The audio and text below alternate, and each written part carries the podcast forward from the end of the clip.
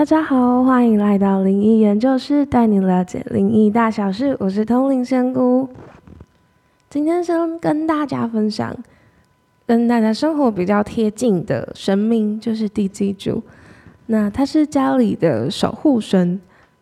也就是保护一家人的呃磁场的稳定啊，或是保呃就是保保全家里，就是不要有太多的灵体进入到你们的家里。那大家几乎过年过节应该都有拜过地基主，就是在家里，呃，拜一些就是家常菜。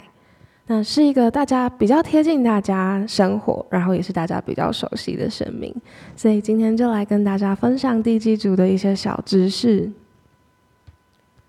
地基主其实他算是土地公的助手，他是由土地公管辖的，就是各地区的土地公会管辖他们当地的地基主。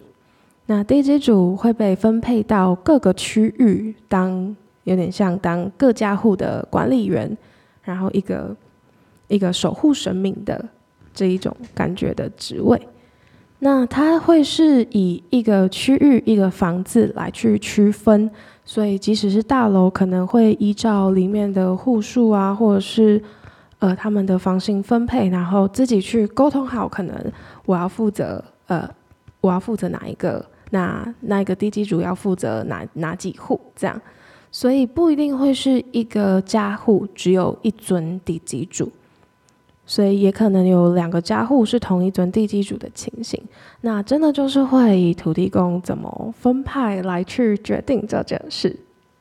那就是蛮特别的。所以其实租屋处啊、大楼其实都会有地基主，不会因为嗯你是租屋就就不会有地基主的守护。所以这个大家可以，嗯，稍微放心一点。那他是在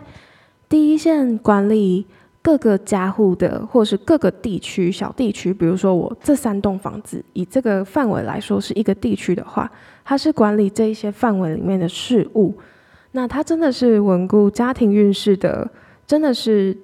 很蛮第一线的生命。那我觉得他对一个家很重要的原因是当。呃，今天你的磁场，或者是你可能最近刚好运势就很低迷的时候，嗯，刚好卡到一些灵体，带了一些灵体回来，那它其实是可以第一线帮你挡掉，或者呃帮你调整一下，稳定让你运势不要这么低迷的神明。所以它呃地基主是可以稳定家里磁场，然后简单就是简单的帮大家。调整一下磁场，就是先请一些灵体离开，这样。但是虽然说他，呃的工作真的是守护家人，但其实他这个对于神明来说已经是有点累了，就是可能他每每天可能要驱赶的灵体，可能也不一定多少，就是也一定会有一定的数量。所以其实我们平时就是要定期的增加一些他的体力。那。呃，地基组其实增加体力的话，就可以想象，就是就是透呃，我们会透过拜拜的方式去让他有基本的体力跟能量，去稳维持跟稳定家里的磁场。那如果自己体质会觉得比较敏感的人，就可以比较常常增加拜地基组的一个频率。那这样子也可以让地基组更有体力去守护这个家里。那我们拜拜的时候啊，其实准备的贡品不用像是中元节或者是过年这种等级的很多的什么三生啊、鲜花、素果等等，只是要基本的家常菜，可能呃台式的这种什么三菜一汤，或者是呃在租租组的话，其实可以就用一个鸡腿便当，或是有主菜的便当摆在桌上。也不一定要每次拜的时候都要点香，就是让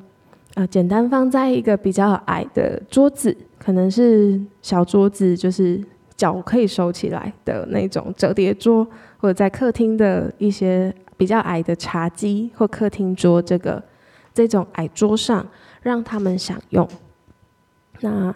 这样子的话，就是可以简单的一些呃贡品。就可以让他们补充一些小的小能量。那我有时候也会顺手买饮料或是零食的时候，我就会先拜给地基主。那其实因为刚才有说到，就是他们要摆在比较矮的桌子，或者是比较呃比较低的地方。那其实是呃，因为他们地基主的呈现的外形其实是比较娇小一些，所以这样子的摆其实是一种尊重的呃。意思就是，呃，摆在他方便享用的地方。那当然不可以摆地上，就一定就是要摆在小桌子上，也尽量不要摆在小矮的椅子上，就有一些不礼貌的感觉。那就是这，嗯，放在比较矮的桌子，也就是让他们，呃，就让他们比较方便的享用。那拜拜的时候，另外拜拜的时候也要注意，要说清楚拜拜的对象，就是说你要先报你的名字，然后要说你们你正在住的这个地址，就是家里的地址也好，租处的地址，就要讲清楚地址，然后这个地址的地基主，然后请他享用。那因为要拜清楚的原因是，如果你没有讲清楚对象拜拜的对象，那其实会招来更多的好兄弟来吃，就会。比较危险一点，又让地基主更累。那其实，在说完报完基本资料，然后说完是要给哪一个柱子的地基主后，也可以说一下，就是希望地基主可以帮忙让这个家里的磁场更稳定，然后保佑这个家里的人可以，嗯，运气比较平顺一点。但其实不建议再求。财运或者其他事业运等等的，就是求家里的部分就好了，因为这是他们的，呃，可以负责的范围。那求财、求事业的话，就建议到其他的庙宇。那就是简单的说一下，报完资料说一下，就是保佑这间房子的人啊，跟住户还有整体的磁场啊，大概等十五分钟到半小时，然后就可以说一下，说，哎，享用的差不多，我就先把它收掉了。那其实我自己在拜的时候，不一定每次都会点上，也不会宝贝，就是我是大约算一个十五到半小时的时间，那就会把它收掉。那其实我都会自己吃掉，就但这个有点看个人习惯，因为我记得好像有听说过有些人是不吃拜过的贡品，但在嗯，在我看来其实没有太大的影响。那因为其实我常常会借着。拜拜之名，然后就是买很多平常可能舍不得买很特别的零食，或是很贵，然后就会一次买很多，然后就是借着拜拜的名义，然后吃了非常多。但其实这个看个人习惯啦。嗯，因为想说前几集分享了比较多鬼方面的故事，那后续也会推出比较多鬼方面的一些介绍或是分享鬼故事分享。那我想说跟大家分享一下第几组。他的呃拜拜的模式跟他的神明这个这个神明的职务内容，大家不知道听完有没有安心一点呢？那喜欢我们的话，请订阅我们灵异研究室，我会努力定期更新的。那就谢谢大家，我们下一集再见。